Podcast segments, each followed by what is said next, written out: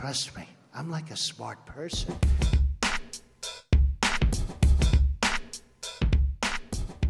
Hello and welcome to Trust Me, I'm an Expert. This week we're doing something different. Instead of a couple of stories arranged around a theme, we're focusing in depth on a single extraordinary story about trauma and push ups. When crisis hits, you go back to the basics food, family, shelter. But what happens if the crisis keeps happening? Maybe for years. Sooner or later, people need more than the basics. We need hope, health, and happiness, even when our lives have turned upside down. Last year, two Australian researchers flew out to southern Turkey, where about one in four people are Syrian refugees. Their goal was to explore how exercise might help improve refugees' mental health. While they were there, they recorded their conversations and their classes, and recently they spoke to the conversation intern Sibylla Gross about their research. This episode is about their story. But one last thing before we get to them. The conversation is a not for profit, and if you value what we do, please consider making a tax deductible donation. Our annual donations campaign is coming up, and you can learn more at donations.theconversation.com. Every gift, no matter the size, makes a difference and helps us deliver independent, trustworthy news and analysis. That's it from me. Sibylla Gross has this story. Can I tell you something? please, please. I know these exercises can help people with maybe the doctors or the medicine to support people who has depression. Hmm. That's Raya Al Saeed. She's a fitness instructor working at Fitness Art, a gym located in Gaziantep in southern Turkey. You mentioned that you danced your way out of depression a few times. Um, and do you have that in mind, trying to help other people to find that same comfort in, in dance and movement? Of course, yes. And I, it was my pleasure was to make people feeling happy, feeling confident of themselves, of their bodies. You know, when you have depression, you lose your confidence. So, and you, you don't have that power, and you're feeling you are so down. Yeah. Music and uh, somebody who supports you and uh, make you follow him in exercise make you better because he make you he push you to life again Raya is talking to Dr. Simon Rosenbaum, a senior research fellow in the School of Psychiatry at UNSW. Gaziantep, where she lives, is a city where about one in four of the population are Syrian refugees. As a Syrian refugee who's experienced depression, Raya knows that mental health can benefit from exercise. A growing body of research is also drawing a link between mental and physical health, and it's a much stronger link than you might think. Scientists like Dr. Rosenbaum and his colleague Ruth Wells, a PhD candidate at Sydney University and research fellow at the School of Psychiatry at UNSW, have been researching this, and they flew to Gaziantep late last year to find out more about the mental health of Syrian refugees.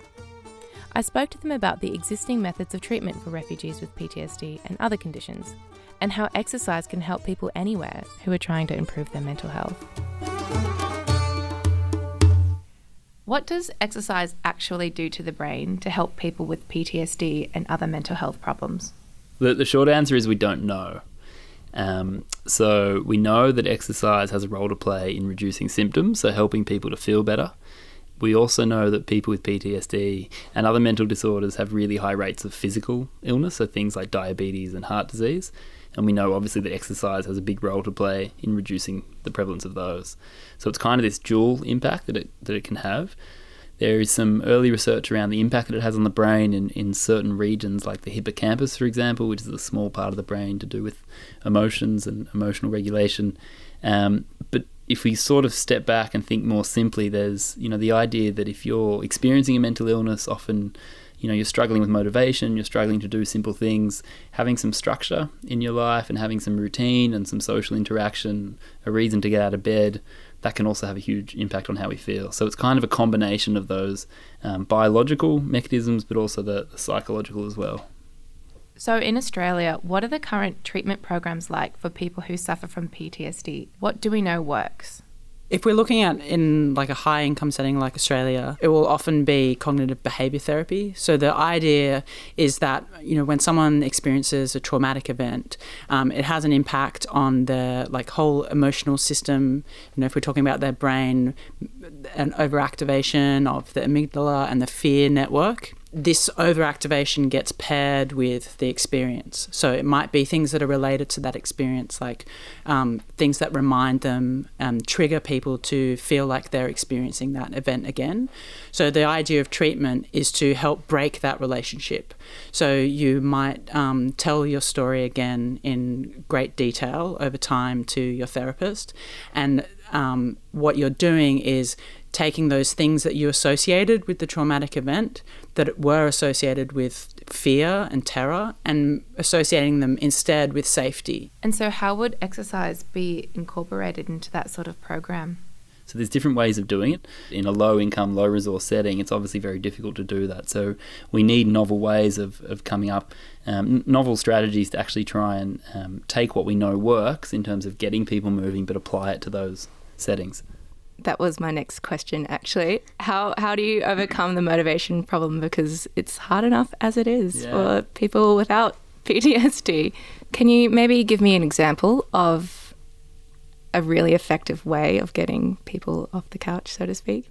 It's a really good point. I guess it's individual. So we know that one of the biggest predictors of whether people will actually um, commence and maintain an exercise program is this idea of autonomous motivation, which means that they're they're engaging in the activity because they value it and they see the benefit for themselves, not just because their doctor or the health professional has told them to do it. But that involves re you know challenging the way we think about exercise and activity instead of being you know almost a privilege of, of the well off or you know a privilege if people can afford it that it's actually a fundamental right um, and all the evidence tells us that if we can actually take people who are doing nothing and getting them to do something as opposed to the people who are already doing a little bit and maybe trying to do a bit more. We're actually going to get the biggest bang for our buck in terms of public health benefits. Um, that includes costs and benefits to society, etc. I guess it's interesting what Simon said. You know, we need to rethink what we mean by physical activity or exercise. And that's also why a needs assessment in the context is so important. So, for example, in this women's gym that um, we're looking to support, um, you know, what a lot of women said to us is, "We love dancing." So why don't we just make it doesn't it doesn't matter what people are doing as long as they're getting up and moving and then if you're dancing you're also having a good time um, and everyone loves doing it and it's a really fun activity to do together what did you say sorry sorry i just said most people i shouldn't assume that everyone loves dancing maybe some people don't like dancing which is Maybe they're like other kinds of movement. You've got to find out the right movement for the right person.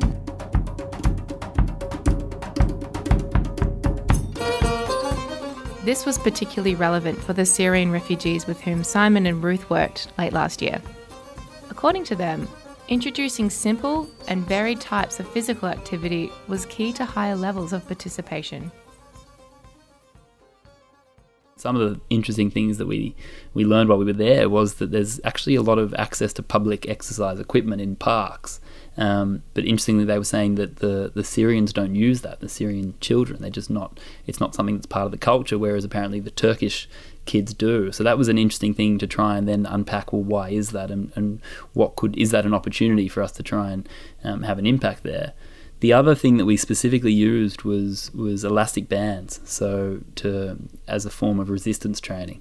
And these elastic bands are, are cheap. We were able to buy them there and we've got some really you know brilliant photos where we, of us with some of the Syrian women doing bicep curls in in the yeah. training room. I that was one of my favorite things about the whole excursion was you know Simon had been saying to me a lot you know anyone can use these therabands. Anyone can do this. It doesn't matter who you are. If you're older and less mobile you can just sit in the chair and use it. And so we had a room full of people and lots of um, like young people as well who were really keen to get involved. And Simon picked this um, woman woman who was sitting on the side who was older than everyone else. She, she was the most senior person in the room, and he you know, asked her if she was if she wanted to participate. So she came up and she started doing all these bicep curls, and it was just so much fun because she was just she loved it, and like, and then it made it it really equalized it, and it made it feel like anyone can do it. We can all do it together and have a good time. Okay, And all we're going to do, we're going to do push-ups.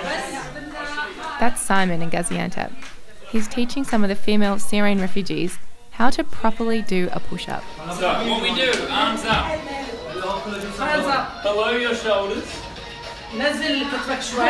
we come in. And we keep the body from the shoulder to the foot in a straight line. وبنخلي آه، جسمنا من الكتف الى القدمين آه، بشكل مستقيم If it's too hard, walk your legs in. اذا كثير صعب ممكن تقدم شوي And then we lower the body and push. يلا ارفعوا 10 times. That sort of exercise, so resistance based training or strength training, which where you're moving the muscles, has a direct impact on, on anxiety and also depression and, and symptoms associated with mental illness, in addition to having a really good effect on physical health. And it's now part of evidence based treatment for diabetes, for example. So that's a really simple strategy that we used where we could directly, you know, help to upskill the local people there so that they felt comfortable in actually using that as a, as a form of, uh, as an option to try and help people.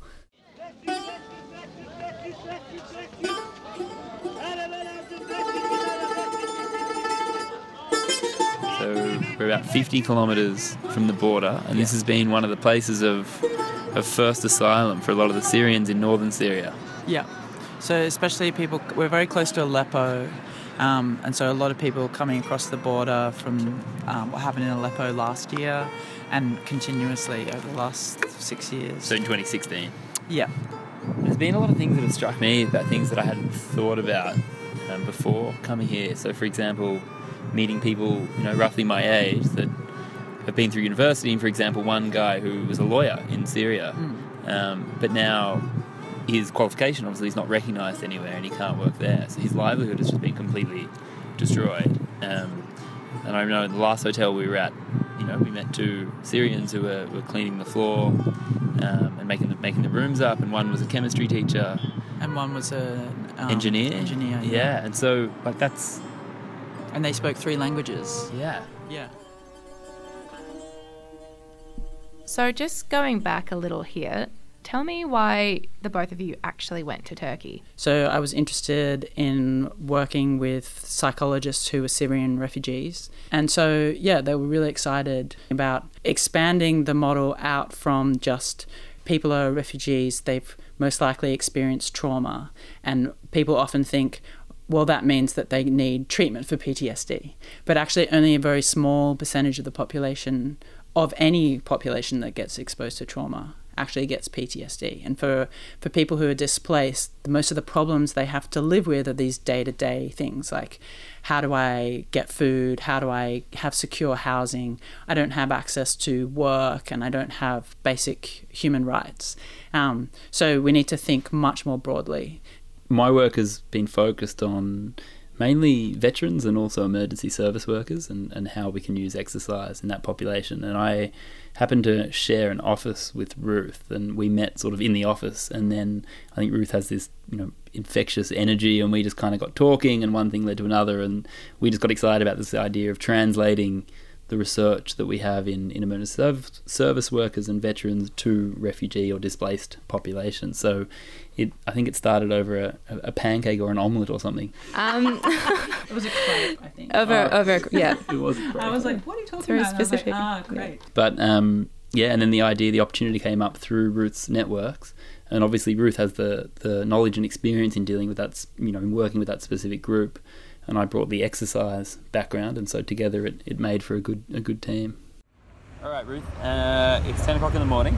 Yeah. Uh, tell us where we are and what we're doing. Um, we're just about to walk into a coffee shop, and this is one of the many shops in Gaziantep, which is, uh, it seems to be like dual Turkish and Syrian run. So there's a text in like English, Arabic, and Turkish because there's so many, um, so many Syrians living in this city that there's kind of a dual economy running. I've been confused with language, so you've been telling me how to say hello and thank you in Arabic and Turkish, and I keep getting confused about knowing when to use what and what is Yeah. what. So there's clearly there's a um, you know, there's a multicultural element to what's Yeah. happening here. It's very diverse. And we did a bit of training yesterday for the local health workers, and today we've got a practical workshop yeah. where we're going to take them through a bit of stuff around how to exercise and what strength training is, and also some psychological interventions. Yeah, well, I guess we're going to talk about because they're mostly psychologists and health workers. So, how can they make um, exercise part of their clinical care as a standard part, but also how can they introduce exercise within a psychological framework to help get people started so they can increase their self efficacy and get involved. Great. Yeah. Let's get a coffee. What were the treatment programs like over there? Because obviously the context is in a refugee camp is very different from, you know, the treatment facilities we have here in Australia. What did the programs actually look like over there? I think um, it's highly varied. So most people um, living in you know Jordan, Lebanon, or Turkey don't live in camps. They live in the urban centres or in makeshift settlement areas that they've set up themselves. In the camps, it's all organised and set up. There are committees that run each section of the camp, and then there are services. So you could go and see um, a psychologist or a doctor or go to school you know, we did a review looking at um, the psychosocial needs that were reported by Syrians living in Jordan um, up until 2014. Um, and a lot of people reported that actually, even though a lot of us associate being in a camp with, um, you know, being in a really terrible situation, a lot of people, when they compared being in the camp in the city, said in the camp you have much better access to services. So there's a few different organizations. You know, there are some grassroots, local, you know, Syrian and Jordanian run organizations, and then there are the larger organizations like International Rescue Committee and Doctors Without Borders and so on.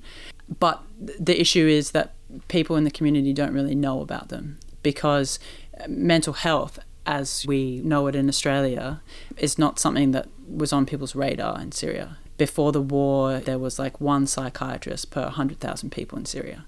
It's just not a service that people are used to accessing. So, a lot of what organizations were doing was raising awareness about mental health, making contact with the community, presenting themselves, letting people know about, you know, what people could access. It's basically like all of the services that you would see in Australia needed, but set up really rapidly and unevenly in a massive population.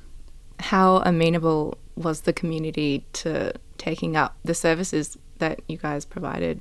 It's really varied. It really depends on who people are. What was really interesting is the gender difference in how services were taken up. For men, the idea of going and asking for help. So if you don't have work and you need to ask people for assistance, that's considered really really shameful. But for women, it's it's it's all, it's all right to go and ask people for help. So a lot of families would send women to go and get aid initially, and so then the women started accessing the services, bringing in children, and a lot of you know group programs that were really focused around trying to um, empower women. But at the same time, men didn't really have access to those kinds of services. So, you know, on the one hand, it's great that there are so many women who are having more opportunities. But on the other hand, there's a bit of an uneven situation. If men don't have access to help, then that's going to be a problem for women anyway. Um, one of the things about sport and exercise is, um, you know, seeking treatment for mental health issues is still highly stigmatized. And if you've got, let's say, particularly hypermasculine cultures, so emergency service workers, veterans, they may not want to turn up to talk to a psychologist. People are pretty happy to turn up to exercise, you know, to, to lift some weights or play some soccer. And you can actually use that to engage people in more traditional mental health services. And we've seen this, you know, through a lot of our work in not just PTSD, but also in young men with, with psychosis, where we looked at a community exercise program. And we could actually get people turning up um, more so than they would to turn up to see the psychiatrist or the psychologist. And that provides another avenue to care. And it's a really sort of exciting opportunity that we can sort of almost change the way we think about mental health services. And the same thing applies here in this population. Soccer is such an important part, and we have done some work in other settings such as Uganda, where again, just soccer was such a big part of, of the community.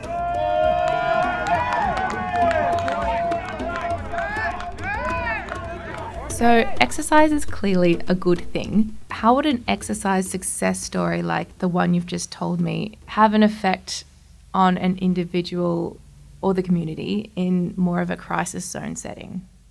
So, often in crisis settings, people rush in and say, okay, we need to treat people with PTSD or we need to treat people with communicable diseases and infections. When we conducted a review of what Syrians said about what they needed in terms of psychosocial issues in Jordan, um, if you think of it as a pyramid and on the bottom slice, where most of what people are reporting, it's around their everyday needs. So, housing, accommodation, access to rights, um, personal safety, and so on. That's what takes up people's day to day issues. But then when we move up to the next level, we've got psychosocial issues like boredom and frustration because you don't have a job anymore or not having access to education.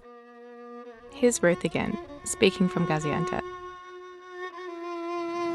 One of the, when I was interviewing people in Jordan, some of the metaphors that people spoke about were about the crisis kind of being like this spring of water that's just kind of bursting out all this all these challenges and difficulties and that people feel like they're they're a container that's just becoming full and full until they're full up to their eyeballs and they feel like they're going to explode.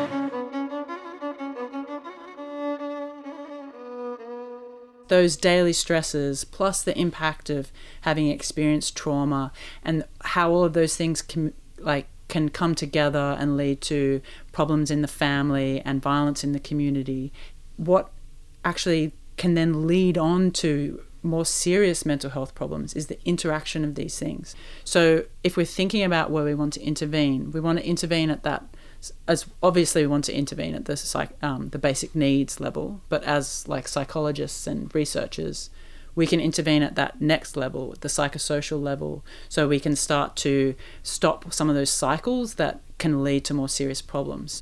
And it's also, we've got an emerging body of, of evidence showing us that physical activity and maintaining physical fitness can actually prevent um, future episodes of, of, mental illness. So it's a really exciting um, sort of time around that, showing that it's not just, it, it, it doesn't just help us feel better, but it might actually help to maintain and protect our mental health going forward. Well, prevention is best cure. It's interesting a lot of what you say about people's everyday issues like boredom and frustration.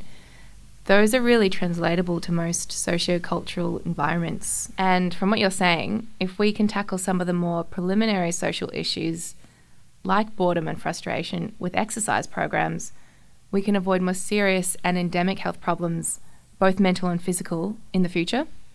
Yeah, one thing, I mean, I'll let you talk about your experience in terms of the the mental health issues, but one thing that I would just talk about is the issues around non-communicable diseases. And so what we're talking about there is things like obesity, diabetes, heart disease that we know go hand in hand with things like PTSD.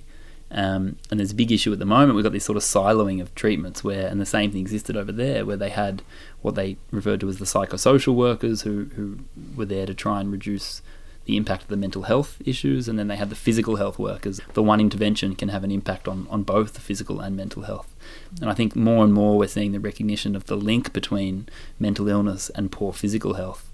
You know, if we look at um, the issue of like NCDs, so non communicable diseases, chronic diseases like heart, heart disease, and so on, in countries like um, Jordan and Syria and Lebanon and Turkey, we've actually seen a massive increase in those diseases. Heart disease is actually the leading cause of death in all of those countries. Only in Syria it isn't because of all the casualties due to the war. Um, and that's actually a massive health problem. Um, but if you think about the situation in Syria, where hospitals and health infrastructure have been deliberately targeted and destroyed, you know, you've got this compounding of, of problems. Um, and we know that exercise and lifestyle, di- diet, and so on are going to have a massive impact on people's long term health. One thing that I've struggled with a few times since we started this work was the idea of like a hierarchy of needs and thinking like, you know, these people are in a tough situation. Is this a bit of a ridiculous idea being like, hey, why not try some exercise? But actually, the more I think about it and the more I saw and the more we're exposed to, the more I'm confident that it's not because of the other benefits that it can actually offer. And that's where I think thinking about exercise in the sort of Western idea of it is what we bring to it. It's actually a lot broader than that, and the mm. potential impacts on the community as a whole and on other aspects of, of people's lives, it can actually be a really powerful tool. These are the very challenges faced by Rania, who owns the gym where Raya works, who we heard from earlier. And the biggest challenge is actually retaining the memberships. People feel that uh, um, there is nothing useful from doing anything, and this is about the community of Syrian here. People now losing hope that even if we do anything, the situation will be the same. This is why people not, uh, if they come for uh, for one month, maybe they will not continue for the second. But even against such a crippling backdrop of hopelessness for many of the refugees, some have picked up on more unexpected advantages of the gym. Yeah, one of our uh, participants asked if we have, she wants to, a, a wife to, for her uh, brother. yeah. So she asked if you, if you have, if there is any girl came to here and you find it beautiful, uh, she has a, a university graduated, we need a wife. Eh, This is a Syrian tradition. And did it work? Did it Yeah. work for them? I don't know because I don't care about this, this kind of. Uh, Still looking. yeah, but still the number is uh, very low. يعني not uh, about 20 uh, in month. 20 people a month. Yeah, but And- our target that's 80 person, 80 Okay. women and girls. So, what does the future look like for mental health in refugee communities? What should we be planning for? we need to think about the long term and we need to think about prevention because you know the average time that people wait for a refugee determination is like 20 years what we're talking about is a right to health in general so not just your mental health but also your physical health the two go hand in hand um, and we need to be thinking about large scale interventions that are going to actually reduce that burden on the health system in the future and give people better quality of life as they continue their lives because just because they've been displaced doesn't mean that they shouldn't have access to the same kind of health and full body health that everyone else does. The next steps for us is around trying to secure funding to try and make this work continue. So Ruth mentioned the gym that we've um, identified over there. I've been working with the people there, and by gym we mean it's like a room, almost the size of the room we're sitting in here. So it's not very big. Um, and really, we're trying to look at how we can set up a sustainable program, which, as Ruth said, doesn't just involve us dropping in and and and and then leaving. It's about empowering the local community and building, giving them the capability and the, the skills to be able to maintain a program over the long term. There's heaps of hope because, as Simon said, there's so much energy and resilience and innovation and cool ideas and cool people. So that gives us heaps of hope. Yeah, for sure. The work Ruth and Simon have been doing in Gaziantep has come out of years of collaboration with people like Rania Saeed Youssef and Raya Al Sayed, who we heard from in the podcast. So a special thanks goes out to them, as well as Omar Saeed Youssef, Dr. Amar Bitar, and the organisation Syria Bright Future. If you're interested in more information about the gym that Simon and Ruth are working with, you can find their contact details on our website at theconversation.com. We've also got some great photos from Ruth and Simon's trip, including the bicep curl ladies, so feel free to check those out too. Trust me, I'm like a smart person. Trust Me, I'm an Expert is a podcast from The Conversation, where we bring you stories, ideas, and insights from the world of academic research. Special thanks today to Ruth Wells and Dr. Simon Rosenbaum. Our theme beats are from Uncle Ho from Elephant Tracks, and we've used other music in this podcast from Free Music Archive. You can see a full list of music credits on our website at theconversation.com.